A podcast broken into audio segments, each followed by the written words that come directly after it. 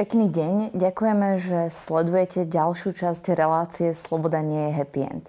Dnes sa budeme venovať téme ženskej sily alebo vôbec sa budeme rozprávať s veľmi úspešnými ženami zo Slovenska, ktoré pôsobia na Slovensku, ale aj mimo neho.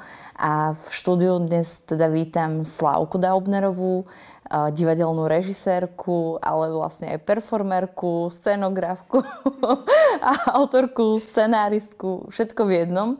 Ahoj Slávke. Ahoj, ahoj.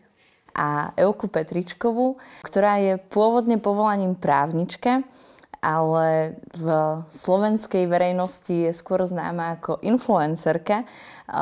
Vedie taký veľmi zaujímavý, aj keď miestami smutný, ale práve Eva so svojím cítením tomu dáva taký nadhľad.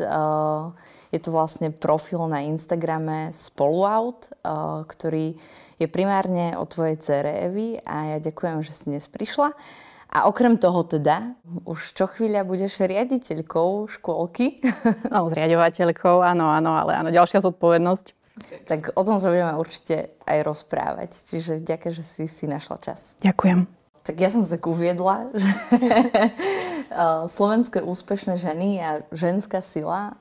Chcela som, aby sme sa rozprávali v relácii Sloboda nie je happy end o tom, aké majú postavenie ženy v slovenskej spoločnosti. Ja nechcela som ísť úplne takoutou možno až akademickou uh, diskusiou o feminizme a o postavení ženy a gender studies vôbec, uh, ale chcela som ísť takým možno aj príkladom, že čo všetko sa dá, aj keď to nie, teda nie je vždy jednoduché. A vy dve ste, okrem toho, že ste úspešné ženy, tak ste aj mojimi priateľkami, čo je úplne skvelé. A myslím si, že môžete byť aj inšpiratívne a súčasne je zaujímavé sledovať vôbec to, že uh, ako ste boli a budete a aktuálne uh, ste vôbec vnímané slovenským tým publikom alebo jednoducho ľuďmi, či už tými, ktorí sledujú sociálne siete.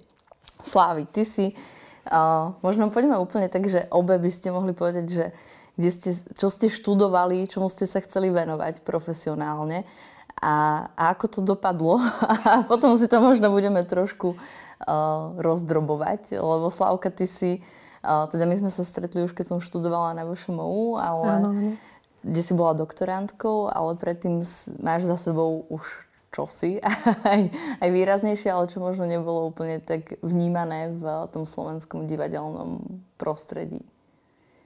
Tak tá moja cesta nebola úplne štandardná tým, že teda som profesionálna režisérka, ale nikdy som tú režiu neštudovala na Vysokej škole muzických umení.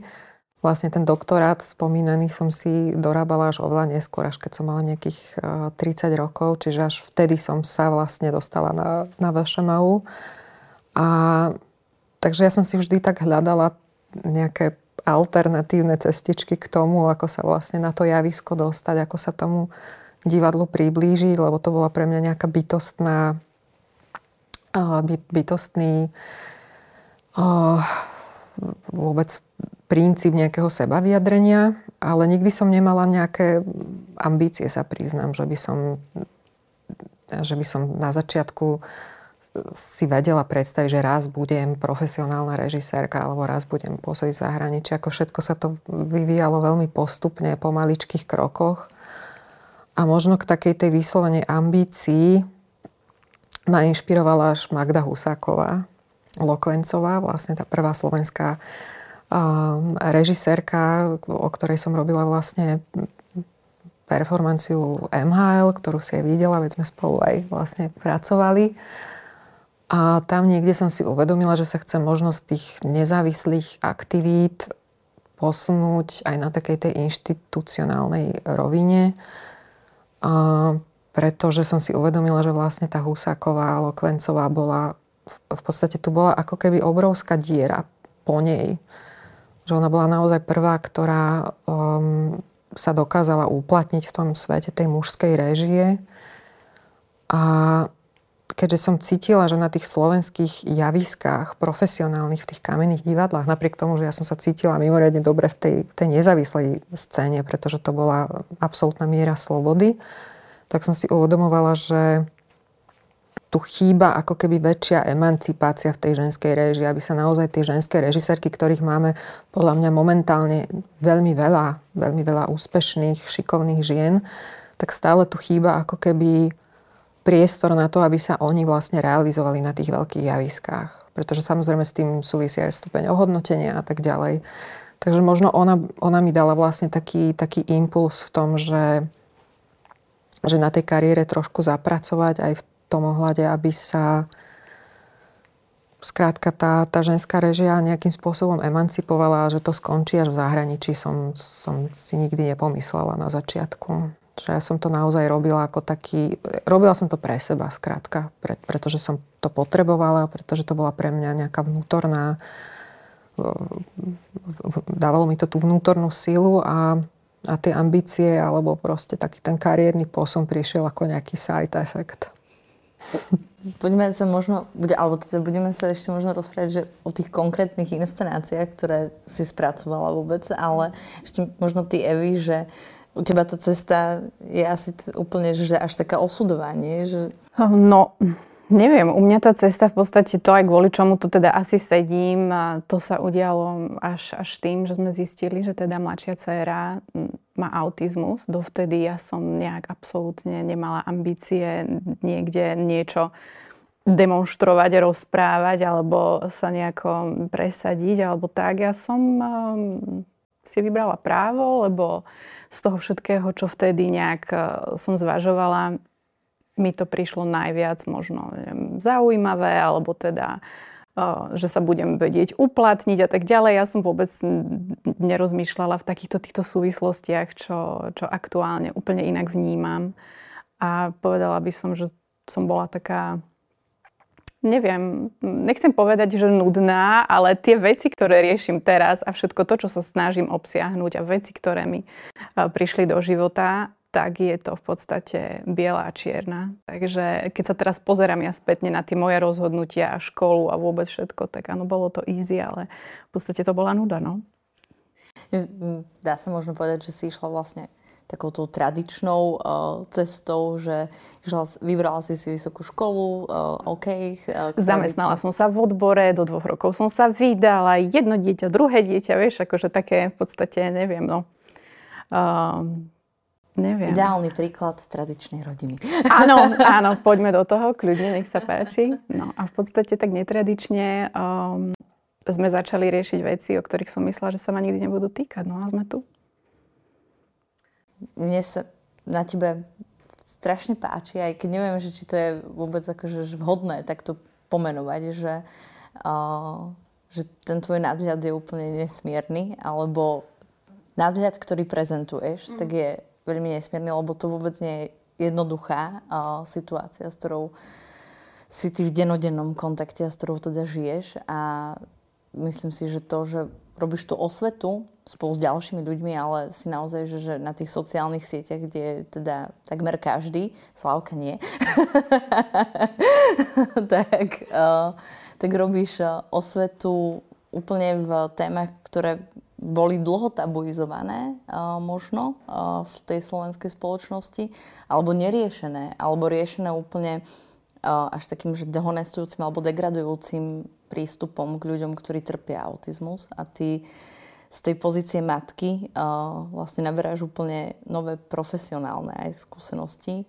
Uh, asi áno, neviem. Ja toto úplne neviem posúdiť. Um, on, možno, to teraz pôsobí, že mám nejaký nadhľad, hej, alebo že už uh, berieme veci nejak ako idú s humorom a tak, že proste niekde nesedíme, neľutujeme sa, ale že naozaj snažíme sa celkovo nejak viesť normálny život ako rodina a, a teda hoci sa prispôsobujeme mladšej cére, tak uh, nechcem, aby sme mali pocit, alebo teda aby aj staršia dcera nemala pocit, že teraz všetko sa točí len okolo Paulíny a ona nič nemôže a tak ďalej, lebo Uh, ono ten autizmus poznačí celú rodinu, samozrejme, je to teda veľmi náročná diagnóza. A týka sa všetkých, a týka sa aj starých rodičov a vôbec celkovo to by bolo zase na úplne, úplne inú debatu. Ale taký ten nadhľad, alebo toto, čo si ty povedala na začiatku, že, že to je niečo, čo sa ti páči, tak ono to ono to neprišlo hneď. A ja keď spätne o tom rozprávam, alebo už len premýšľam nad tými vecami, vlastne u nás sa to všetko zlomilo v tom roku 2015, keď my sme začali riešiť, že kvôli čomu moje dieťa stále nerozpráva, má dva roky, zvláštne sa správa, je s ňou tak veľa roboty, povedala by som. Predtým dvojročná staršia dcéra už bola v podstate samostatná jednotka, dobre, že nie. Čiže uh, mne trvalo dva roky toto celé spracovať. Ja som mala dlho obdobie, kedy ani moje najbližšie kamarátky nevedeli, že aké podozrenie máme. Alebo že chodíme po vyšetreniach. Ja som sa vyhýbala stretávkam zo strednej školy a tak ďalej. Ja som zrazu mala pocit, že to, čo riešia všetci tí okolo mňa, je niečo úplne iné, ako mne sa práve zrútilo všetko. V podstate, keď to takto môžem nasurovo povedať, v tej danej chvíli som mala pocit, že to tak bolo. Takže tam bolo dlhé obdobie, kedy sme sa s tým snažili vyrovnať ako rodičia, aj ako partneri vlastne. A snažili sme sa to uchopiť tak, aby, aby sme nielen vedeli prežívať zo dňa na deň, ale aby sme vedeli mať aj nejaký plán, alebo proste, toto je veľmi dôležité pri týchto deťoch, naozaj myslieť dopredu, o niekoľko, o niekoľko krokov dopredu, aj rokov. Takže ono to bolo to, bol to veľmi náročný proces. A teraz je to už 7 rokov v podstate, ako sme toto celé začali riešiť a to dnes ja som úplne iná. Eva, nielen mama, ale úplne iná Eva, ako som bola kedysi a zase čo bude o ďalších 7 rokov, na tým ani nerozmýšľam zatiaľ radšej, takže aktuálne je to takto, no. A je to ak si povieme vôbec to heslo alebo woman power, eh, ktoré je spojené vôbec aj s feminizmom a s feminizmami, tak eh, ženská sila, myslím si, že ty si jeden z tých ukážkových príkladov, kedy naozaj že nepredstaviteľnú situáciu pre mnohých ľudí si dokázala alebo dokážeš spracovať, a, ale hlavne naozaj, že uh, o tom komunikuješ so svetom podľa môjho názoru, a určite vieš asi rozprávať aj o nejakých konkrétnych príkladoch, si pomohla takto množstvu matiek. Áno, tak aspoň na niečo rodičom. je to dobré, vieš. Toto bolo v podstate aj, aj ten blog a to rozprávanie o tom a celkovo to dennodenné rozprávanie o tej diagnoze si myslím, že je veľmi dôležité aj kvôli tomu tabu, a tom, že celkovo akože psychiatrické diagnózy my absolútne ešte nemáme zvládnuté ako spoločnosť, nevieme, ako sa k tomu postaviť. Ak má zamestnávateľ si vybrať niekoho handicapovaného, on si radšej zoberie vozičkara ako človeka s psychiatrickou diagnózou. Hej. Takže už toto o niečom svedčí, že naozaj uh, málo sa o tom hovorí. A pritom si myslím, že každý z nás má nejakú skúsenosť, hoci len vo svojom okolí, keď už nie možno, že priamo vo svojej rodine, s takýmito vecami. A ten autizmus, on je taký trošku mystifikovaný a pod takým rúškom a každý si predstaví Raymana a podobne, že panuje okolo neho strašne veľa mýtov. Takže, no. Áno, takže aj ja sama som sa o ňom musela strašne veľa naučiť, ale, ale tiež som si myslela pre Boha autizmus, hej, keď mi to prvýkrát povedali, ale proste pozrieš na to svoje dvojročné nádherné dieťa a povieš si, bože, vyzerá jak autista, jasné, že nevyzerá, vieš, nikto nevyzerá jak ten Rayman, keď má dva roky. Takže aj toto bolo možno, že takým, tak, takou mojou snahou trošku dovzdelať a vyvzdelať si to okolie. To je podľa mňa strašne dôležité, že nemusíš hneď rozmýšľať vo veľkých číslach, alebo že teraz ideme vzdelávať celé Slovensko, ale už len tých susedov, už len tie maminky na tom ihrisku a potom možno, že širšiu rodinu. Čo je to ten autizmus? Prečo moje dieťa teraz zakričalo? Prečo stále poriadne nerozpráva? Proste hovoriť o tom. A, a ja si myslím, že to je nielen pre to dieťa veľmi dôležité, ale najmä pre tých rodičov, ktorí proste zrazu ten ich život, ktorý mali doteraz, je fuč a, a tá opora v tom okolí musí byť, ale to okolie zároveň musí vedieť, čo sa deje. Takže ja si myslím, že to je veľmi dôležité, aby sa o tom hovorilo a proste, áno, aj tá sila, alebo celkovo, keď sa bavíme o tom, že kto je ako silný, ja si myslím, že každý z nás je silný, lebo Áno, samozrejme, dieťa je to najcitlivejšie vôbec, o čom sa môžeme rozprávať. A preto aj veľa ľudí mi povie, ja si neviem predstaviť, keby som bola v tvojej koži, ty musíš byť taká silná, ale ja vôbec nie som silná. Ale ja len ráno, nie, ja len ráno vstanem a musím fungovať, vieš. Potom sme silní všetci, ktorí máme niečo naložené a musíme s tým fungovať. Takže ja akože takto to neberiem. No, ale, ale chápem, že áno, že keď sa bavíme o tých deťoch a o takýchto závažných diagnózach, tak, tak uh, ľudia majú tendenciu, hej, si myslieť, že aký sme veľmi silní, no ale to len preto, lebo nás ešte nevideli úplne, vieš, že niekde zrútených to nepostujeme. Ale rozprávaš o tom, čo je tiež e, dôležité, že áno, keď e, si pozriete Instagram Euky, tak, tak sú to cute fotky uh, dvoch detí. Uh, a Eva má ešte ten dar, že naozaj, keď vravím, že s nadhľadom, tak to všetky tie situácie opisuje s uh, takým nadhľadom až humorom miestami, ale asi áno, je to nejaký aj tvoj vlastný proces, uh, ale ty si najmä naozaj že angažovaná bojovnička už uh, teraz za to, aby sa, tie, aby sa tá situácia na Slovensku zmenila, čo, čo, je, čo je kľúčový faktor, aby naozaj deti, ktoré majú takéto ochorenie, tak aby sa im žilo v tej spoločnosti čo najlepšie. Deti aj dospelí. Všetky deti nám raz vyrastú aj tie s autizmom, takže áno, je to problém dnes veľký. Presne, no a ty si aj pôsobila na ministerstve zdravotníctva.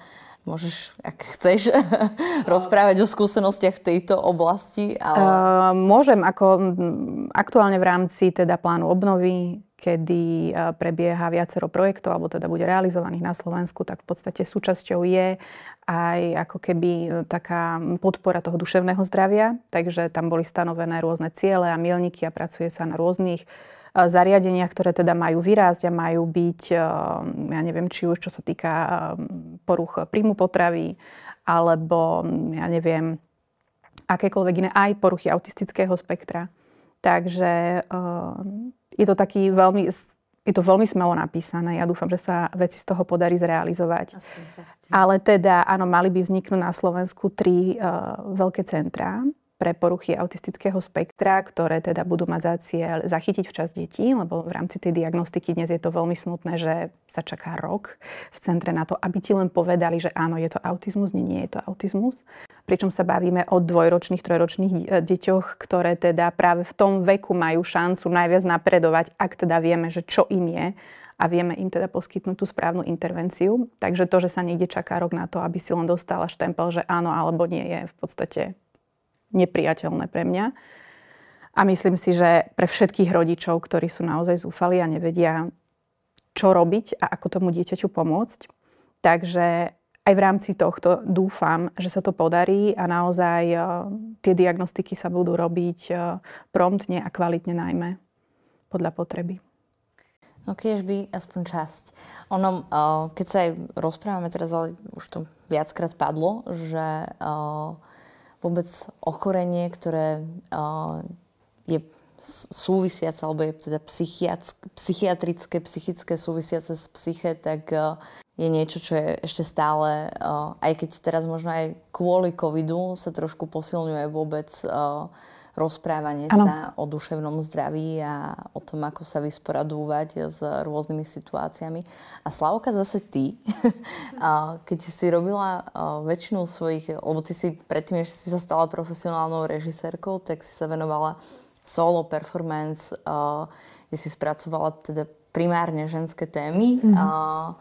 Ale boli to mnohokrát, alebo, alebo dá sa povedať, že všetky tie ženské hrdinky, ktoré boli tvojimi hlavnými postavami alebo spolu s nimi som bola hlavnou postavou, tak uh, mali práve nejaké problémy s psyché, že uh, môžeš možno aj povedať, mm-hmm. že akým témam si sa venovala, lebo ich bolo viacero, ale myslím si, že stále tam bolo možné hľadať nejaké spojenie.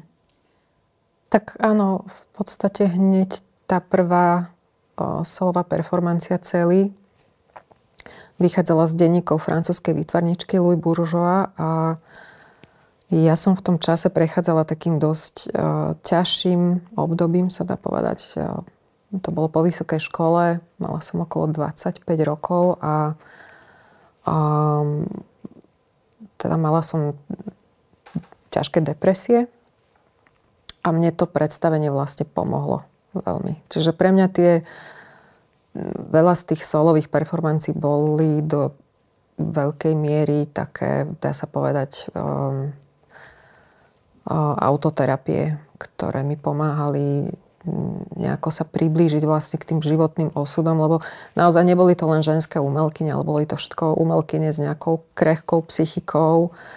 A ja keď som vlastne čítala tie, tie denníky tej Louis Bourgeois a nachádzala som tam vlastne všetko, čo, čím som si aj ja zároveň prechádzala. A neboli to len depresie, bolo, bolo to hlavne všetko, čo súvisí s tou kreatívou, s tou, s tou kreatívnou prácou, s tým, čím sa vlastne potýka umelec, umelkyňa vlastne na tej svojej ceste a to sa stala taká moja ako keby leitmotívom tých viacerých vlastne performancií, až to vyvrcholilo vlastne tým masterpiesom. A v masterpiece konec, konec koncov som si kladla otázku, že či vôbec je dobré umenie robiť bez toho, aby človek trpel. Tak, a či to vôbec stojí za to a tak ďalej. A, takže bola tam z, ďalších umel, umelkyň, to bola Francesca Woodman, Woodmanová, ktorá spáchala samovraždu ako 22-ročná, tiež bojovala s ťažkými depresiami. Um, ďalšia z performanci bola, bol Polilog, ktorý bol inšpirovaný melancholiou Jona Fosseho, vlastne o Maliarovi, Larsovi Hertervigovi, norskom Maliarovi, ktorý sa zbláznil. A je to vlastne taký, taký až mánický typ textu, založený vlastne na nejakých opakovaniach. A, takže to bola taká téma, ktorá ma vždy prenasledovala a a tá tvorba mi vlastne... Some disordered interior. To tiež, áno, ďakujem, že si mi pripomenula. Vlastne, hej, to, to bol vlastne taký, taký duet s Panim Grausom, kde sme vlastne spracovávali uh, partnerský vzťah Heinera Millera a jeho manželky Inge Millerovej, ktorá spáchala samovraždu. Takže samé veselé témy. Čiže ja som vždy mala takú tendenciu ako keby k tým temným stránkam ako keby tej, tej psychiky mala som potrebu ísť ako keby tak na, na dreň a, a, a do hĺbky sa vlastne zaoberať tými, tými psychickými stavmi. A, a tá tvorba mi to pomáhala, pomáhala nejakým spôsobom preklenúť, ak som aj ja mávala vlastne uh, nejaké stavy, sa dá povedať. Teda keď sa rozprávame o, tých, o tej tvojej tvorbe a týchto performance, tak dá sa povedať, že to bolo aj nejaké že, že samoliečiteľstvo alebo nejaké akože tvoje vyrovnávanie sa s aj situáciami alebo podobnými situáciami, ktoré si možno mala niekde vo svojich útrobách. A súčasne ale, čo je podľa môjho názoru, že, že veľmi dôležité, tak nielen, že pre teba to bolo nejaké vysporiadanie sa s nejakými situáciami, ale že si naozaj a ešte navyše, že zaujímavým umeleckým divadelným spôsobom otvárala tie témy na javisku a tým pádom si ich otvárala pre tie širšie masy. Uh, tak, uh, a čo je podľa mňa jeden z takých, že ešte ďalších leitmotívov, ktoré vás dve spájajú, že, že vy ste také, že, že samostatné, nazvem to, že uh, tak ako ty si vlastne Evi úplne, že nečakane začala inak smerovať svoju kariéru, tak ale je to o tom, že, že vlastne si na to sama uh, primárne. Áno, v rodine je to iné, ale čo sa týka ako keby um, toho rúcania tých bariér, tak, tak si na to sama, že nemáš nejaký tým ďalších 20 ľudí, ktorí ti uh, s, tebou spolutvoria ten uh, profil alebo uh, nejakým iným, inším spôsobom kooperujú s tebou. A rovnako Slávka, že ty keď si robila svoje performance, tak to bolo o tom, že naozaj ty si mal nejakú literárnu alebo výtvarnú predlohu, uh, ktorú si následne zdramatizovala, potom si ju vymyslela vôbec ten výtvarný koncept tej inscenácie, hudobnú zložku, v niektorých si aj hrala na hudobné nástroje, a potom si to režírovala, samu seba si zrežírovala a občas niekto pomohol so svetlami. tak to bolo, nie? áno, áno, tak to boli veľmi také, mm, také intimné spovede a bola to taká moja bublina, skrátka.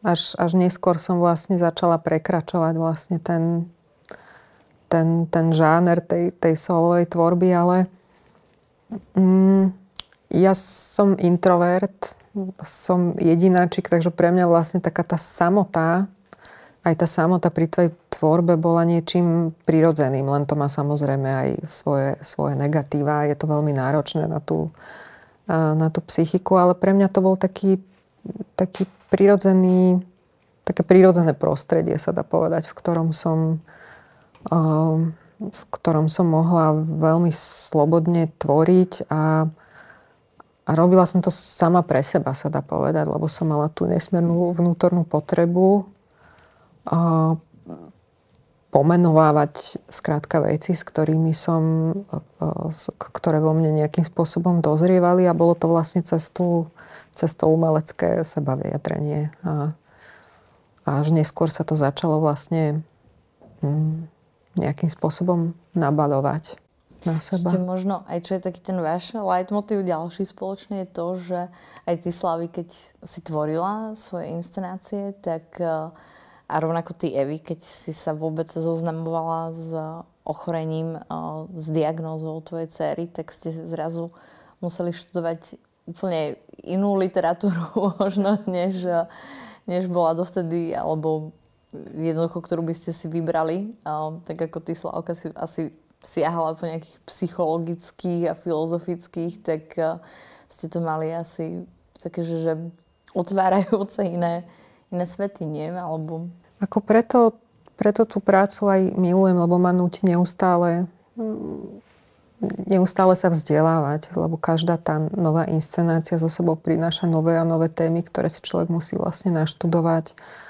A, a to je na tom vlastne to, to obohacujúce, že, um, že človek stále musí zostať vlastne um, otvorený tomu svetu, lebo ten, ten svet je obrovská inš, inšpirácia, jednoducho tá spoločnosť, tie, tie, tie témy, a, ktoré bublajú v tej spoločnosti, alebo historické témy, takže samozrejme mňa to vždy, ja som k tomu vždy mala blízko, tak um, takto sa to vlastne nakoniec prepojilo aj, aj s tou tvorbou. Uh, také objavovanie, ale u teba, Evi, ty keď, u teba to má vlastne opačný taký trošku že efekt v zmysle, že uh, ty teraz si začala aj tvoriť uh, vôbec literatúru práve pre ten slovenský pre slovenské prostredie, pre slovenských čitateľov, lebo tu asi celkom aj absentuje, nie? Ako, ako si sa ty s tým uh, vyrovnávala, že vôbec práve získavať tie informácie o tom? No, že... toto, toto bolo veľmi také pre mňa v tom roku 2015 také zaujímavé, lebo ono, ten, ten rodič asi zareaguje rôzne. Hej. Máš rodičov, ktorí sa vrhnú na tú tému, lebo konečne vedia, čo tomu dieťaťu je a chcú vedieť viac a chcú sa nabrifovať všetkými informáciami, vyskúšať všetky terapie a chodiť po všetkých odborníkoch, že proste je takýto typ rodičov. Čo som si myslela, že v podstate budem asi aj ja, neviem, hej. A potom je typ rodičov, ktorým to tak dlhšie trvá nejak sprocesovať celé a možno, že aj majú problém si o tom niečo prečítať. Ja som dlho nevedela to slovo zadať do Google, ja som ho dlho nevedela vysloviť. Naozaj, že um, bolo to také um, ťažké, ťažké obdobie, ale aj knihu, ktorú sme dostali v tom centre, kde ju diagnostikovali. Máme dieťa s autizmom. Krásna kniha, veľmi pekne napísaná, taká pre rodičov, ale s takými relevantnými informáciami, hej, nie nejaké tmárstvo alebo čo, lebo proste naozaj ty ako rodič si zúfala potrebuješ dostať hodnovernú informáciu od odborníka, že čo máš robiť ďalej a čo to vlastne znamená. Čiže krásnu knihu sme dostali. My sme došli domov z tej diagnostiky. Ja som ju šlahla do skrine, do najspodnejšej police a proste absolútne som si povedala, že, že nie, nie, toto nemôže byť pravda.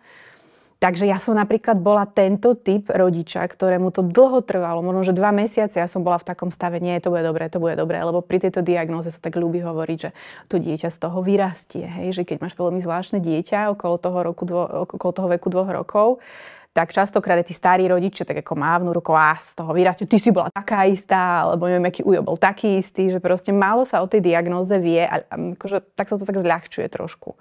Hej, čo tomu rodičovi tiež nerobí dobre, lebo on už to má na papieri, on už vie určite, že dobre, z tohto nevyrastieme, hej, babi, proste z tohto nie.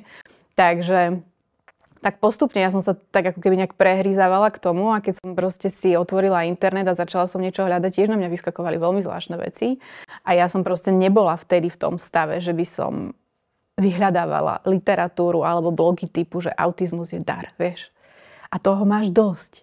A ja som proste naozaj len potrebovala si prečítať, ako to je, prečítať si možno, ako sa s tým dá žiť, ako sa to dá zvládnuť bez toho, aby to niekto nejak prikrášľoval alebo aby proste eh, sa z toho zase rúcal. A, a ja na Margo tej literatúry musím povedať, že pre mňa zásadné bolo, keď som si prvýkrát eh, prečítala knižku od českého autora Martina Selnera Autizmus a Chardonnay. A bolo to presne také, aké to znie. Proste super. Lebo on sa staral 8 rokov v, v vlastne autistickom stacionári o deti. On je špeciálny pedagóg a fantasticky píše. A ľubí si vypiť to víno, hej. A on proste spracoval tie veci a hovoril o tom. To sú také krátke poviedočky, naozaj dva diely vyšli. Je, to nádherné.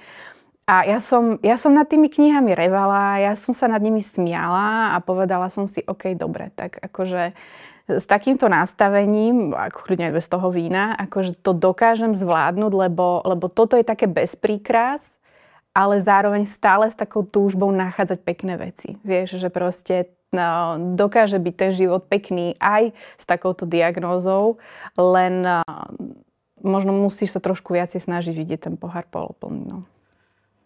No ale ty si potom iniciovala, aby na Slovensku aj vznikli, alebo vlastne takou inšpiráciou preklady napríklad v Absinte, myslím, že Modrý pondelok sa volá tá kniha. Ale ono, ono celkovo, toto by som si netrúfla povedať, že som ja bola nejakou inšpiráciou, aj keď áno, tú knihu som mi pomáhala uviesť. Narodený v Modrú stredu, to je vlastne autorom je Asperger, jeden anglický autor Daniel Tamet. A a celkovo mám pocit, áno, že od toho roku 2015 aj viacej sa o tom hovorí, rôzne združenia vznikajú, iniciatíva, je to strašne super, ja mám z toho veľkú radosť. A aj keď ja som v tom roku 2017 si založila ten Instagramový účet, že teda však tak um, skúsim si vyvzdelať to najbližšie okolie, hej, tak uh, zrazu dneska máš tých účtov už strašne veľa. A strašne sa mi páči, že, že tí rodičia do toho idú, vie, že tie maminky si proste tiež spravia také niečo a hovoria o tom, lebo oni zistili, že, že hovoriť o tom je jednoduchšie, ako niečo tajiť pred tým svojim okolím. Že aj, ja, ja som mala chvíľočku takú snahu, že, a, že budeme im to hovoriť a, nepo, a ideme na návštevu a tak povieš, a tak iba unavená, tak je taká umrčaná. Proste akože sú rôzne veci, ktoré ten rodič nejak akože sa snaží, e, keď si to nechce priznať, tak ani pred tým okolím možno, že ešte nie úplne pripravený o tom hovoriť. Takže mňa, mňa to napríklad teší, keď ten rodič povie, že hej, a ja na ihrisku, niekto proste tam rieši, že prečo Paulina si vyhadzuje ten štrk okolo seba, hej, aj najšťastnejšia na svete, vôbec tam nepotrebuje nejaké preliesky. A keď už nejaké spýtavé pohľady som videla, tak no, máme autizmus. Vy máte čo? že proste akože neviem, no. Ale, ale hovorím, tam sa musíš dopracovať Takže ja absolútne držím palce všetkým rodičom a nikdy by som nešla nikoho tlačiť do toho, že poď, poď, hovor o tom, hovor o tom. Lebo... Ešte ma nechaj chvíľu pri tých knihách, lebo... Áno. Ešte je tu kniha, kde je Paulina hlavnou postavou. Ježiš, no, fotografii, ktorá je vypredaná a bola vypredaná asi za pár dní.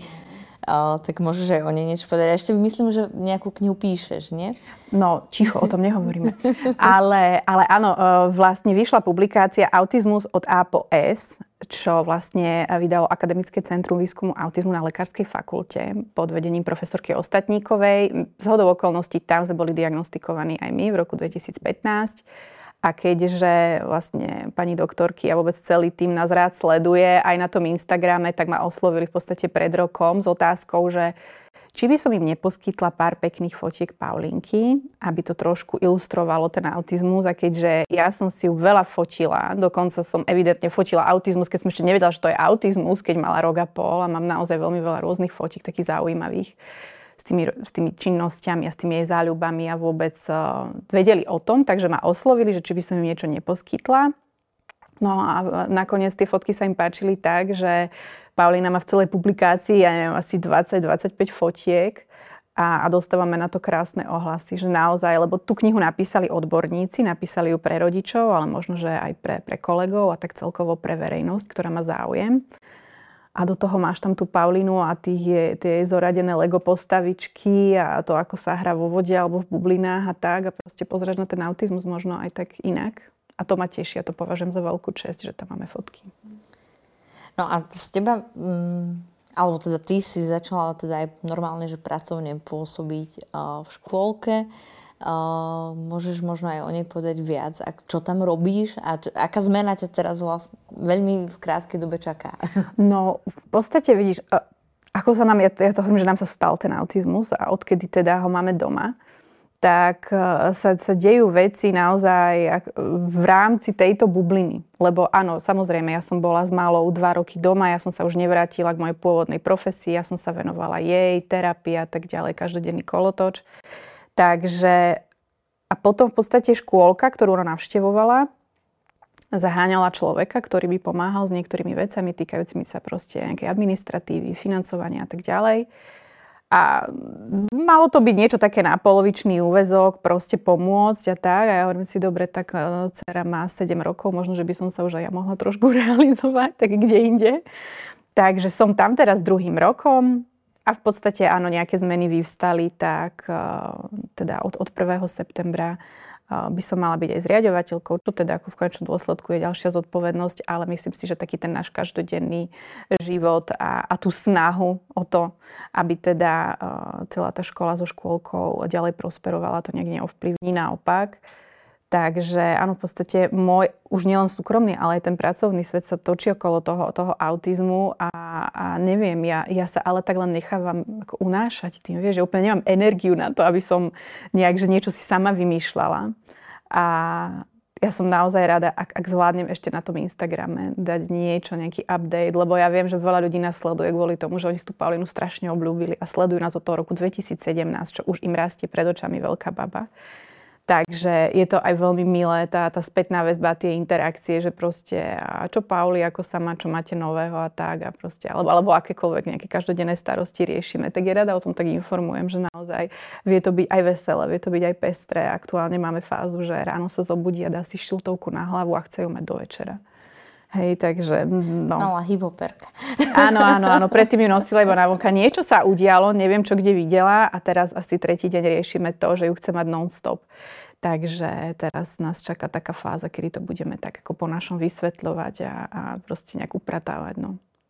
no a ty to vieš nie len doma, v tej domácnosti vysvetľovať, ale aj prostredníctvom, predpokladám, sociálnych sietí. Ja že dúfam. Čo sa odohralo a ako... Že, že, že to robím zrozumiteľne, áno, lebo toto je podľa mňa veľmi dôležité, ten autizmus tak nejak približovať a vysvetľovať, lebo veľa ľudí prekvapilo, keď som prvýkrát spomenula to, že, že áno, že problém mojej céry, a to má veľmi veľa autistov, je to, že nerozumie reči. Že on proste nerozumie to ako keby ja som šla do Japonska a tam niekto na mňa hovoril, no tiež akože nerozumiem jazyku, ale som hlúpa, nie som, len proste ti nerozumiem. A my musíme nájsť ten komunikačný kanál, ktorý nejaký máme, ktorým si vieme vlastne vymeniať informácie a pre nás vlastne z Pauli, skrz to, že má to slabé porozumenie reči, aj tú reč má veľmi slabúčku, tak my napríklad komunikujeme prostredníctvom tých vizualizácií a tých obrázkov a ona keď vidí, tak rozumie.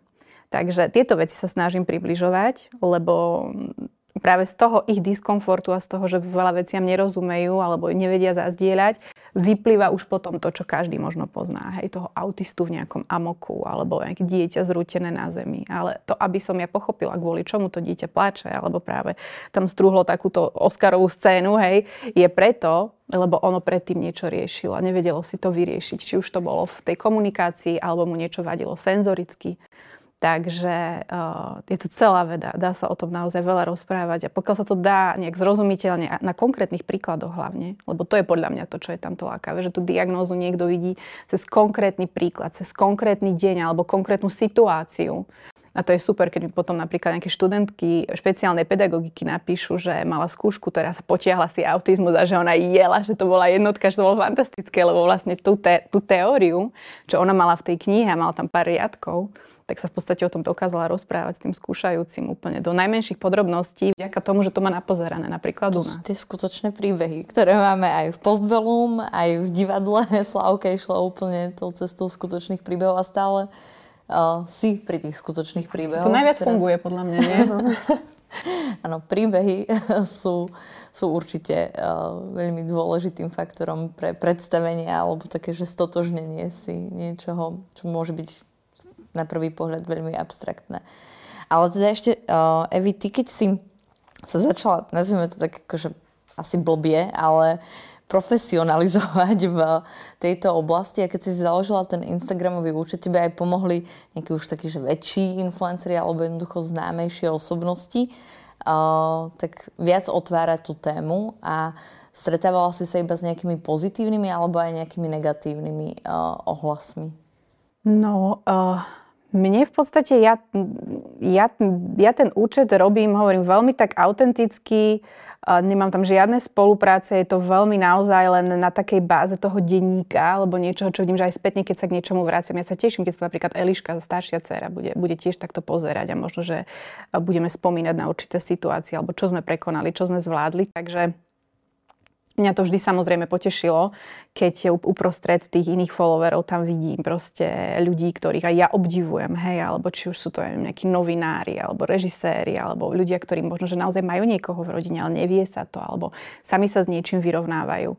Že ktokoľvek, veľmi veľa tam mám ináč umelcov, celkovo, ktorí podľa mňa sú takí citliví k týmto veciam, alebo proste je im to v nejakom smere blízke. Takže uh, mňa to vždy poteší samozrejme, keď vidím, že niekto o nás rozpráva alebo niekto nás niekde spomenul, lebo to je, lebo to je super. Proste to je super. A tá druhá otázka bola... či, či si mala aj nejaké negatívne skúsenosti? Jaj. No, uh, áno, no na začiatku na začiatku som mala také výtky, že no dobre, ale akože ja ju ukazujem iba usmiatu alebo proste uh, Uh, hovorím o veciach, ktoré akože dobre, ale sú viac menej také praktické, ale že kedy ju ukážem proste akože full proste meltdown.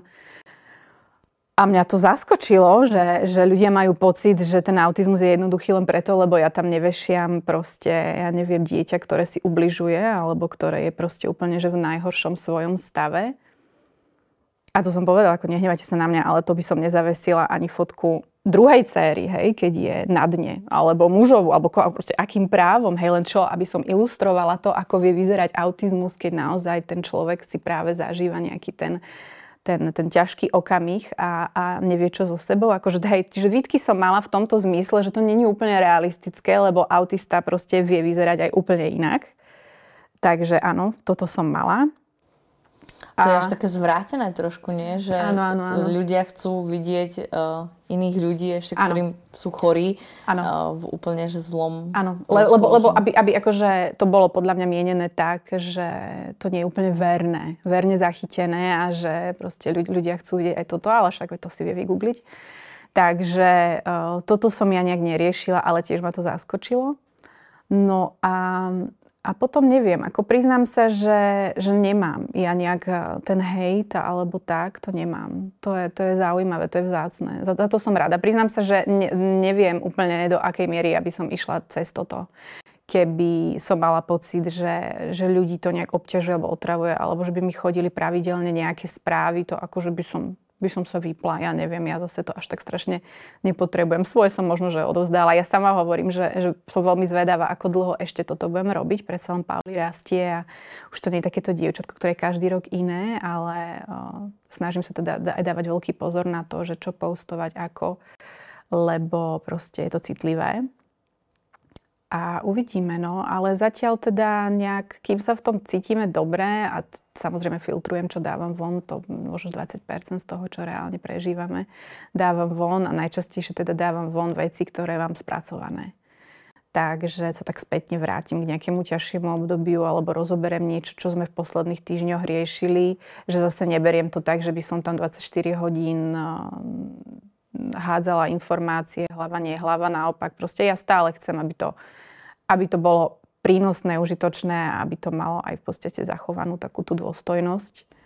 No ty si taká iná influencerka. Akože našťastie ty, lebo to, že teraz pracovná to, že nadávka, profesia, hej. nie, to je pracovná profesia, byť influencerom alebo influencerkou alebo youtuberom, youtuberkou, to aj my, keď chodíme na workshopy, alebo teda s workshopmi na školy, tak keď sa spýtame niek- niekedy, že, že čím tí detská chcú byť, tak odpovedia, že chcú robiť vlogy no. a mhm. byť tí influencery. To je, mm. to je nový, nová oblasť alebo nová tak. sféra. A, a sú teda rôzni, že naozaj sú takí, že gamerskí, alebo ako to nazvať, uh, čo majú už zase komunitu, ako hrajú Counter-Strike a neviem čo, neviem čo.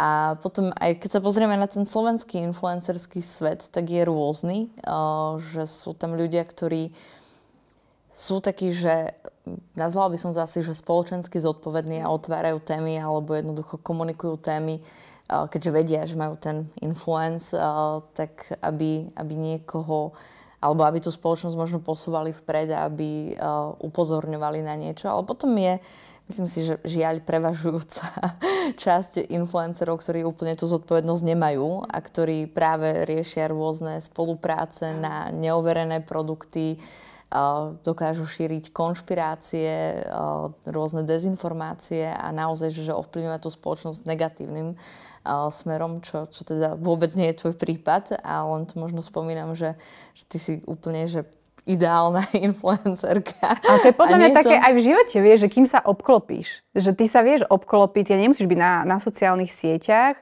ale tiež proste niekoho stretávaš na dennej báze, s niekým sa kamarátiš, niekomu sa zveríš, niekomu nie, že to je proste to isté. A niekto, kto možno aj v bežnom živote inklinuje k takejto forme zábavy alebo proste k takýmto informáciám, tak e, skôr možno, že si aj na tých sociálnych sieťach vyhľada podobné.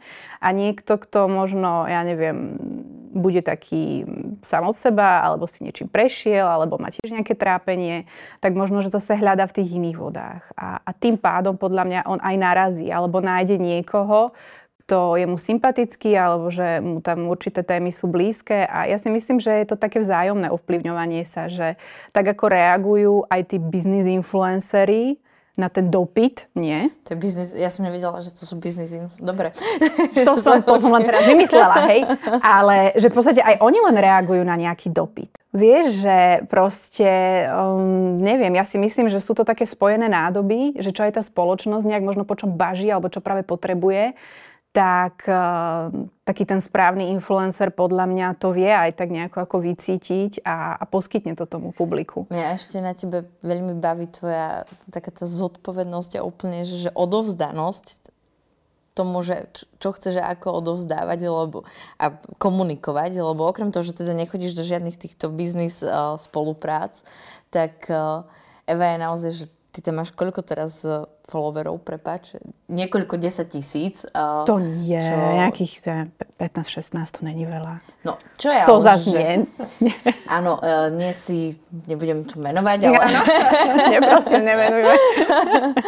uh, ale aj tak, ako ten dosah už máš, ale čo Eva robí, tak uh, jej ktokoľvek napíše, tak Eva mu odpíše. Že naozaj, že, že si vytváraš tú komunitu ľudí uh, a práve aj tým, že ako reaguješ a čo je čo je perfektné. Ale je super, že si nemala žiaden taký, že, že zvýšený hejt možno, čo by napríklad v Podolomu, že celkom máme a celkom intenzívne, Nie, že sa toto u teba neprejavilo.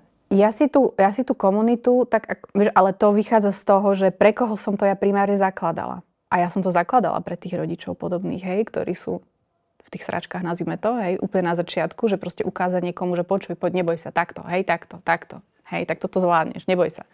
Že proste aj teraz, keď mi napíše a mne píšu na dennej báze samozrejme, hej, tie, tie maminky, aj oteckovia zvykli napísať, že proste takéto máme dieťa, čo máme robiť, alebo sa chcú poradiť už v rámci, neviem, výberu školy, alebo zariadenia, alebo o terapiách, alebo majú proste nejaký problém ktoré dieťa zrazu začalo robiť. A ja sa snažím tiež poradiť v rámci teda toho, že OK, ale pozor, ja nie som odborník, nie som pedopsychiatr ani psychológ, ale už len z toho praktického, ako ten rodič, ktorý má nejakú cestu za sebou s tým dieťaťom, si myslím, že dokážem už poskytnúť nejakú radu. Takže ja vždy odpíšem, lebo preto som tam, ako um, môžu sa ma aj opýtať, vieš, že v akej veľkosti mám hen tie šaty. Aj na to odpíšem, hej, ale v podstate toto je to gro, ten autizmus. A, a ja mám pocit, že ak by som to nerobila takto, tak potom na čo by som to robila? Neviem. V tom si úplne super. Ďakujem. Ale naozaj, že my raz za čas ideme s Evou večer von a Eva o polnoci odpisuje. Ešte musím, Na lebo to vínom, sa rieši dôležitá vec. musím no, odpísať. Je to rehoľa. Je. Určite. Rovnako ako divadlo. Slávik, keď sa pýtam Evy, že aké hard issues možno riešila alebo rieši aj už možno, že v tom nazvieme to poloprofesionálnom alebo profesionálnom svete, to ešte sa dostaneme, alebo chcela by som otvoriť tému vôbec financovania, ale ty keď si prichádzala so svojimi solo inscenáciami, monodrámami, tak uh, Aké problémy si riešila v tom slovenskom divadelnom umeleckom svete, ktorý je primárne mužský, to si asi môžeme povedať úplne otvorene, okrem teda divadelných kritičiek, mm. ktoré, ktoré naopak majú iba jedného muža v ročníku alebo no. žiadneho, tak e, inak ten režisérsky alebo dramatický aj autorský svet je skôr postavený na mužoch. Ako si ty bola možno vnímaná a aké problémy si riešila? No tak je to už aj dosť dávno. a musím si aj, aj pospomínať, ale mm, tak samozrejme boli to hlavne aj existenčné mm, problémy, pretože ja som odjak živa teda bola zvyknutá na tú nezávislú, nezávislú scénu a Začínala som teda v amatérskom divadle, potom vlastne som si založila PAD ako platformu, kde som vlastne realizovala e, tieto, tieto predstavenia. Takže to samozrejme obnášalo, že musela som si vytvoriť pre tú tvorbu sama tie, tie podmienky. A, alebo skrátka nájsť si, nájsť si tú cestu, aby som mohla robiť to, čo ma naplňa.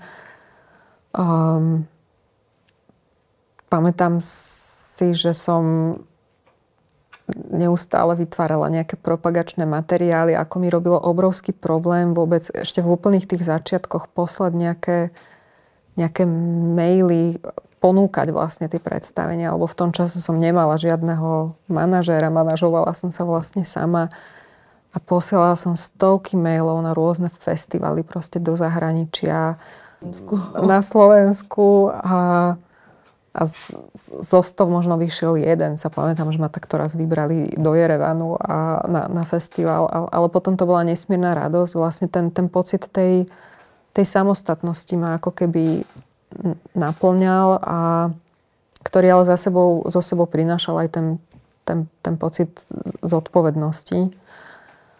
A takže v tomto to bolo vlastne veľmi náročné.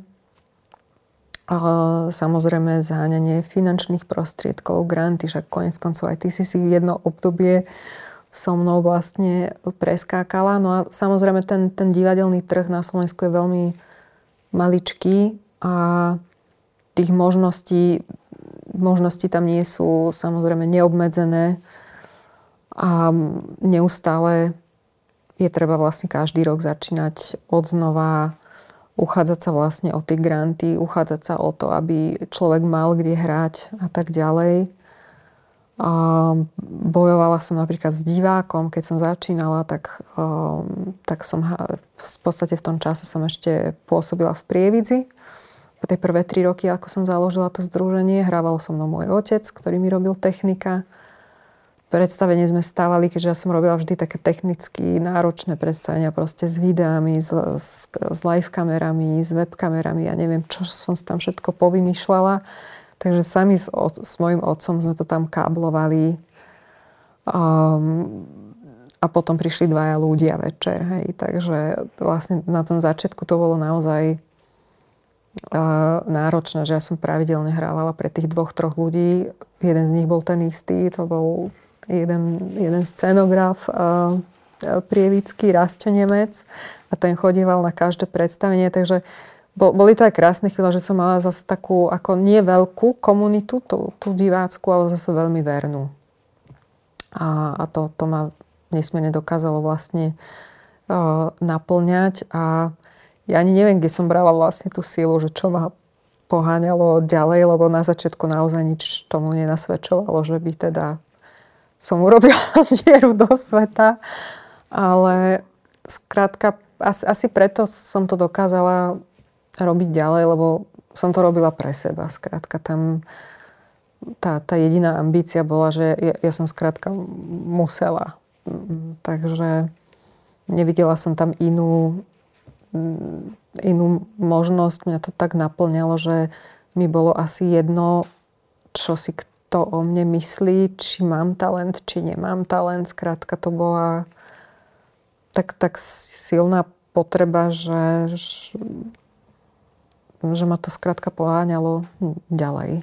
No. A vieš, že, si, že kedy prišiel ten zlom, že ťa začali inak vnímať aj možno v tom umeleckom svete? A... To je taký paradox, že ja som do toho umeleckého sveta vlastne nikdy nepatrila. A vlastne až tie celí získali cenu na festivale Nová dráma. A to bol vlastne tak prvýkrát, čo som sa tak vlastne ocitla ako keby v tom svete toho nezávislého divadla. A pre mňa bolo nepredstaviteľné, že by som sa vôbec profesionalizovala a postupne k tomu tak pomaličky dochádzalo. Potom som robila Hamlet Machine, ten vôbec nebol divácky prijatý, lebo to bolo príliš asi na, na tú dobu proste postdramatické divadlo a podobne. Ale opäť našlo si to vlastne divákov, za ktorých som bola nesmierne vďačná. Bol medzi nimi Peter Zajac, ktorý doteraz o, spomína veľmi rád na to predstavenie. Skrátka tých ľudí, ktorí dokázali asi vo mne vidieť nejaký potenciál, nebolo veľa, ale pre mňa to boli dôležití e, ľudia. Bol to Peter Zajac, ale potom to boli asi skôr, že ženy. Či myslíš si, že ti nejak, e, alebo nie, že asi skôr, že pomáhali uh, v tej ceste. Áno, áno. Uh, k profesionalizácii, ak by som to tak, ak je to také, že, že podľa môjho názoru si bola tou profesionálkou už vtedy len uh, si nemala absolvantček VŠMU odbor ano. divadelná režia alebo herectvo. Ale asi to boli skôr ženy, nie? Že... Áno, v rámci toho nezávislého divadla tam, tam to bolo ešte vlastne mm, pomerne tam som sa cítila ako keby veľmi slobodne a nemala som pocit, že nahra, na, narážam na nejaké mantinely, o, nejaké patriarchálne by sa dalo povedať. Pretože tá nezávislá scéna je predsa len so svojimi laboratórnymi podmienkami bola vždy nastavená veľmi tak liberálne, sa dá povedať. Ale ako náhle som vlastne začala pôsobiť v tom, o, o, dá sa povedať, keď, keď som sa už ako keby pro, začala etablovať alebo profesionalizovať ako profesionálna režisérka, tak tam jednoznačne bez, tej ženskej solidarity by som sa ja nepresadila. Všetky vlastne moje mílniky alebo také dôležité vlastne kariérne um, ráz cestia, na nich vždy stála nejaká žena, ktorá vlastne mi tie dvere... Áno, áno, rozhodne. Takže prvou bola Jana Wild, ktorá mi po predstavení vo, Viedni, sa pamätám, že som tam hrala Hamlet Machine, a ona mi vlastne povedala, či by som nechcela ich skúsiť vlastne študovať na doktorantské štúdium na VŠMU. Ja som tak zostala, že v živote by ma to proste nenapadlo ísť ešte študovať alebo ísť študovať na VŠMU. Ani som nevedela, že sa to vôbec dá, keďže ja som vyštudovala kulturológiu na filozofickej, takže som si nevedela predstaviť, že by ma tam vôbec mohli zobrať. Nakoniec ma zobrali a to bol taký veľmi, aj to moje stretnutie vlastne s ňou, bol taký veľmi dôležitý impuls, lebo ja som vďaka tomu sa v podstate dostala z tej prírody do Bratislavy. Čo bol teda dosť dôležitý um, krok a vďaka tomu doktorandskému štúdiu, ktoré bolo denné a teda mala som tam vlastne to štýpko, tak ja som mohla nejakým spôsobom zase opäť nejaké tie prvé tri roky v tej Bratislave nejako preklenúť, že som skrátka aj finančne mi to pomohlo a mohla som sa venovať proste tvorbe. Takže vďaka tomu vznikla napríklad MHL, pretože som mala vlastne ten komfort a čas na to, že som mohla vlastne robiť dlhý, dlhodobý rešerš a chodiť do archívov a tak ďalej.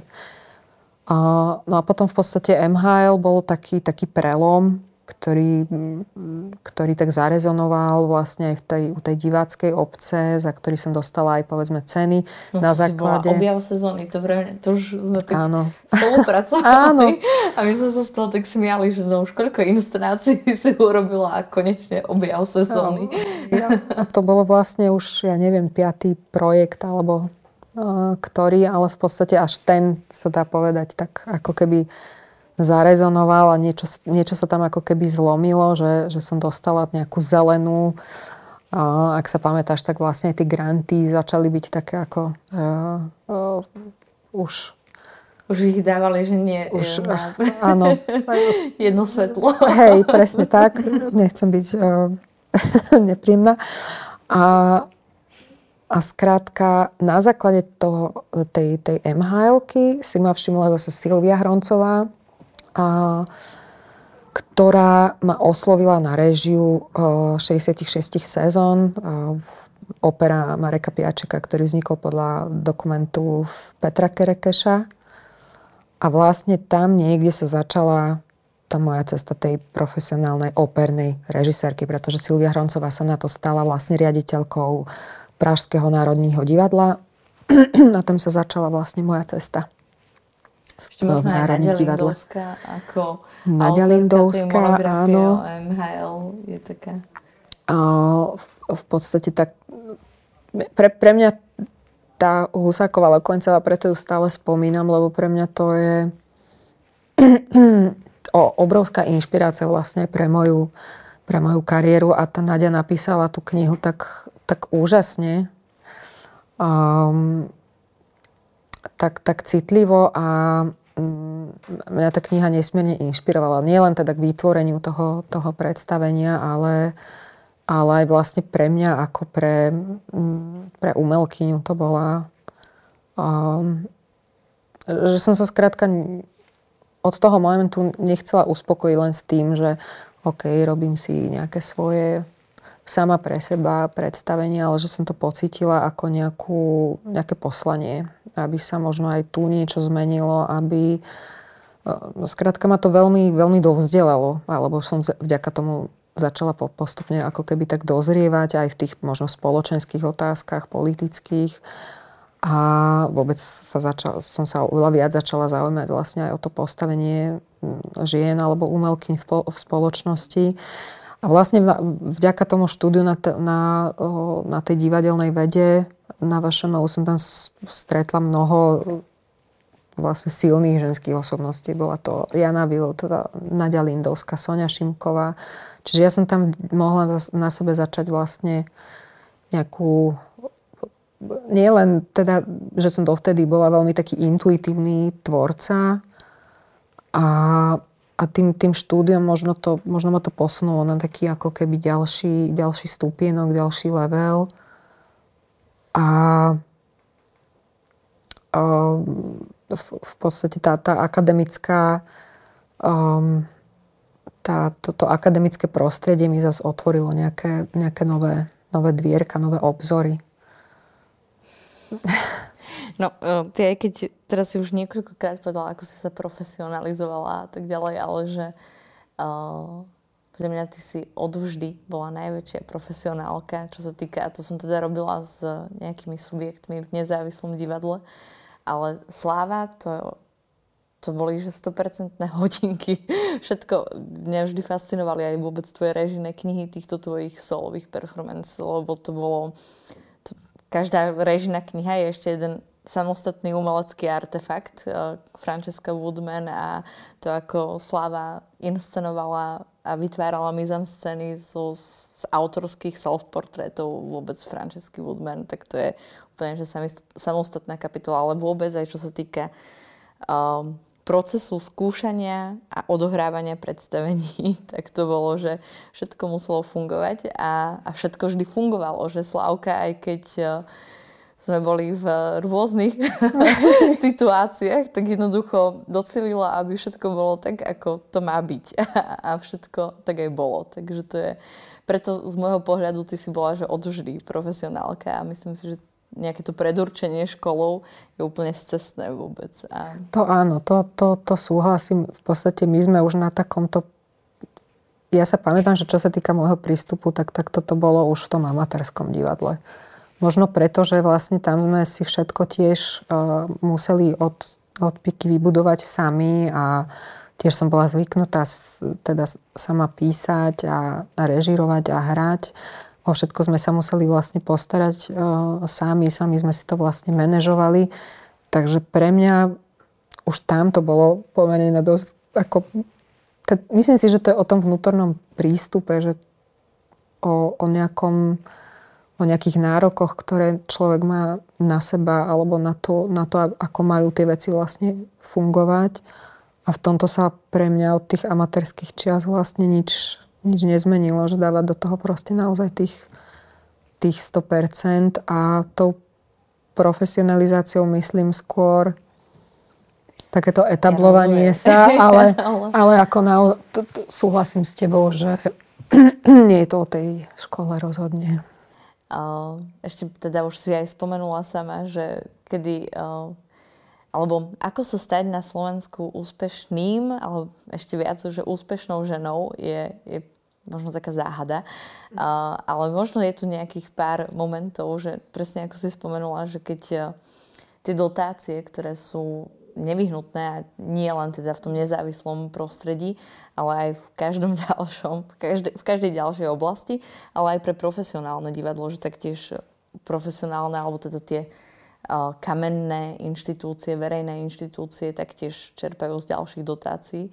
Um, tak ten moment, to momentum je to, že, že, že dostaneš cenu a zrazu si ťa začnú všímať a začneš dostávať viac. Je také zvláštne, ale pre mňa ešte možno, uh, že jednoducho nedokážu možno tie komisie ohodnotiť tú dlhodobú prácu a reálne sa pozrieť na ten projekt uh, s tým, že áno, tento projekt možno dáva význam, bez toho, aby sme tu mali človeka, ktorý už robí 20 rokov až potom, alebo 10 rokov až potom mu dáme naozaj zdroj peňazí, s ktorým dokáže pracovať. Že to si myslím, že je taký nejaký náš malý slovenský problém vôbec, čo sa týka zdrojov a dotácií v slovenskom priestore, že všetko nové musí spočiatku dlho bojovať, alebo musí hľadať ako keby tie zdroje, alebo tú svoju cestu aj v zahraničí. Čo je do istej miery aj slávy tvoja cesta, že ty si odišla teda najskôr do Prahy, ale teraz čo všetko robíš, prosím ťa povedz, lebo to je úplne úžasné a pre mňa je úžasné to, že konečne uh, získavaš naozaj že cenu nadácie Tatra banky a tých cien je o mnoho viac a ja si myslím, že už mali byť pred tými desiatimi rokmi. Ja som strašne rada, že, že konečne prišli. Ale, čo, ale muselo prísť to, že si začala režírovať opery v zahraničí. Áno, tak to sú samozrejme tie, tie paradoxy. Ja som napríklad aj na cenu Tatrabanky bola niekoľkokrát nominovaná. Teraz som ju vlastne získala za, za masterpiece. Um, ešte vlastne sa vrátim možno k tej, k tej ženskej solidarite. Vlastne aj tá moja zahraničná kariéra, ona tiež ju odštartovala vlastne Anna Bergman, s ktorou, s ktorou som sa zoznámila vlastne v, v Berlíne, kde som získala štipendium na Berliner Festspiele, to bolo neviem, pred 100 rokmi. De, okolo, mala som okolo 30 rokov. Jasne, pred 100 rokmi. Pardon, to bolo v 2011, áno. A vlastne um, to, to je skrátka taká platforma, ktorá, kde sa môže, môžu prihlásiť ľudia z celého sveta a ja som sa tam vlastne vďaka tomu pozoznamovala hlavne s tou, s tou nemeckou, s nemeckou scénou. A ona mi povedala, že keď sa raz stane intendantkou v divadle, je to inak veľmi významná nemecká režisérka, a, takže ma zavolá. A vieš, jasné. Ale naozaj sa tak stalo, asi 8 rokov na to sa stala to intendantkou a ona sa rozhodla, že uh, nasadí 100% kvótu a rozhodla sa vlastne to divadlo alebo tú, tú sezónu otvoriť vlastne iba ženskými režisérkami. Bolo to veľmi taký kontroverzný počín, veľa sa o tom písalo dokonca v New York Times. A aj, aj sa v tom čase dosť diskutovalo vlastne o kvótach v Nemecku, o tom, že by mali byť minimálne 50-percentné kvóty a ona to poňala teda takto veľmi škandalózne. Takže vlastne to bola taká moja prvá nemecká režia. Spomínam to preto, lebo naozaj uh, vnímam veľmi tú, tú ženskú solidaritu ako, ako dôležitú vec. Že naozaj mne, pokiaľ niekto pomohol, tak to boli vlastne ženy, uh, ktoré si vlastne jednoducho aj ja sa vždy snažím aj, aj v tých svojich, svojich predstaveniach vlastne robiť všetko preto, aby som, aby som tú, tú, tie, tie ženské umelkyne tam nejakým spôsobom vyzdvihla a um, verím, že aj, aj na Slovensku sa to časom možno zmení. Zatiaľ tam také veľké zmeny vlastne necítim na tej inštitucionálnej úrovni. Takže toto bola vlastne tá moja prvá zahraničná skúsenosť a potom začali vlastne prichádzať vlastne tie, tie operné. Ale tiež to, tiež to samozrejme malo svoj, svoj čas, v podstate po, po štvrtej reži v Prahe, došlo k tomu, že si moju operu všimol samotný skladateľ Rodion Šedrin a na základe toho vlastne tá inscenácia bola, ju zavolal vlastne Valery Gergiev do, do Marinského divadla v Petrohrade, čo bolo samozrejme niečo, s čím som asi veľmi nepočítala. A, takže vlastne postupne sa začali ako keby tie dvierka otvárať aj v tom Nemecku, aj v iných krajinách. Teraz idem režirovať vlastne do Švedska. Ale cítim sa na začiatku, lebo samozrejme človek si tu budoval na Slovensku um, niečo a teraz v podstate ja v tom zahraničí začínam úplne od znova sa dá povedať. Ale super. a je, je to ja sa veľmi z toho teším a, a som rada teda, že si to konečne všimli aj Slováci, že sa ti darí a že, a že vieš režirovať a že si divadelníčkou, profesionálkou, takže to si myslím, že je strašne dôležité a, a je to možno aj taká satisfakcia po tých rokoch útrap s rôznymi FPU a ministerstvami, ja neviem čo všetkým, že, že sa tá budúcnosť kreuje trošku inak a úplne, že, že svetovo. Ešte, ak si spomen, spomínala tú ženskú solidárnosť, tak aj, aj vy tebe pomáhali tak, alebo pomáhajú stále ženy, alebo si tak nejak, že, že asi skôr v tej komunite žien, než eh, nejakých výrazných mužov. Či... Áno, ale um, neviem, no u mňa, u mňa bola taký game changer, nazvala by som to Kristýna Tormová, ktorá ktorú som stretla v tom období, v takom tom veľmi zlom období, v tom roku 2016 a ja mám pocit, že aj ona mala náročné obdobie súkromne a my sme na seba narazili úplnou náhodou v podstate. A tak nejak práve tým, že každá riešila niečo úplne iné, zároveň ale teda mimoriadne zlomové v tom živote, tak uh, sme si veľa nejak tak dali. A, a, a ona bola vlastne úplne prvá, ktorá, keď mi počúvala, ako ja hovorím o Paulíne a čo vlastne riešime a tak, a my sme vtedy čakali na tú druhú rediagnostiku, či sa to potvrdí alebo nepotvrdí. My sme rok boli v takom úplnom že váku, kedy sme už vedeli, že to nad nami vysí, ale stále nám to nechceli dať na ten papier. Neboli si istí, takže ja keď som jej o týchto veciach rozprávala, tak ona ma počúvala s otvorenými ústami a povedala mi, že čo ti šíbe, že ale to, o toto musíš o tom hovoriť, o tom musíš písať. Vieš, koľko je rodičov, ktorí možno, že práve toto si tiež potrebujú od niekoho vypočuť, že aby vedeli, že v tom nie sú sami a tak ďalej. Takže v podstate ja mám pocit, že keby nebolo jej, ja v živote ani len nepomyslím na to, že ja by som niečo zdieľala touto formou čo teda je, je úplne prirodzené, hej, však veď uh, ju poznáme, ale ja som zistila, že um, aj v tomto si vieš nájsť nejaký svoj spôsob a ona, ona mala pocit, že to musí byť blog a veľa textu a proste neviem čo. A, a ja, ja som sa odhodlávala k tomu naozaj dlho a keď som po roku začala, tak uh, ja som išla cez tú fotku. Ja som išla cez ten Instagram, ktorý vtedy, akože v tom 2017 nebudem, bolo toto, čo dnes. Ale ja som zistila, že cez tú fotku sa mi veľa vecí dá zachytiť a, a ja to hovorím často, ale podľa mňa je ten autizmus v mnohom tak zvláštne fotogenický. A, a ten cit tých detí, aj, aj ten, ten zmysel pre vyjadrenie a vôbec to, to výtvarno, je, je tam taká veľmi zvláštna, taká typická estetika a radšej ako stokrát počuť, podľa mňa raz vidieť. Takže ona, ona, mi, ona mi potom tak povedala spätne, že ja som si, takto som si to vôbec nepredstavovala, ale je to proste geniálne. Ja hovorím ďakujem. Hlavne, hlavne ja som sa v tom potrebovala cítiť dobre. Akože niečo robiť násilno, na to by som ja už vôbec nemala energiu, vieš. Takže mm, toto mi prišlo také najprirodzenejšie a stále to tak mám. Že, že veľa vecí práve tým, že, že tá reč a tá komunikácia je aj pre ten autizmus tak typicky trošku obmedzená a že tam je to poškodenie zrejme, teda u väčšiny tých detí, tak sa proste vyjadrujú inak a všímajú si iné veci. A, a moja dcera je toho úplným príkladom. Teda áno, že síce si s tebou nepokecá, ale, ale ten zmysel pre detail má úžasný a to je oko, ako skúma veci, ako si zoraďuje veci, ako nahliada na to, aký má neuveriteľný orientačný zmysel a podobne. Akože ona je v, ako v istom slova zmysle tie, tie deti sú naozaj stále takým tajomstvom, ale, ale to, to, čo im drieme v tých hlavách, je úžasné. No. Ďakujem. Dáme, ja by som sa úplne s vami takto rozprávala ešte dlho, ale asi si vás zavolám ešte samostatne. Niekde večer na víno, hej?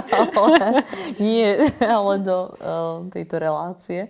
Uh, lebo si myslím, že sa dá ešte dosť veľa rozprávať o konkrétnych veciach, ale ďakujem. Ešte možno na záver taká otázka, že vy ste feministky? Áno. Podľa mňa každý normálny človek je feminista, nie? No, ja to zdieľam, ale predsa len ten spoločenský narratív je stále rôznorodý a keď sa povie slovo feminizmus, tak mnohým ľuďom, hlavne teda mužom, naskakuje nejaká husia koža alebo niečo, čo, čo je strašná blbosť in the end. Takže áno, women power alebo girl power do našej budúcnosti. Ďakujem vám, že ste si našli čas. Eh, Slavka, pekné leto, konečne voľné. Ďakujem, aj ďakujem. už s prípravami na sezónu a, a teda budem rada, ak asi ešte niečo vymyslíme. Ďakujeme veľmi pekne za pozvanie a tiež veľký kompliment tebe, lebo ja musím teda povedať, že som veľmi na teba pyšná a, a som rada, že ťa poznám. Ďakujem my sa ľúbime, tak všetky tri vlastne. Ďakujem. Ďakujem aj vám všetkým, ktorí ste sledovali alebo počúvali ďalší diel relácie Sloboda nie je happy end. Venovali sme sa rôznym témam, ktoré sú spojené aj so ženskosťou a s profesionalitou a úspechom.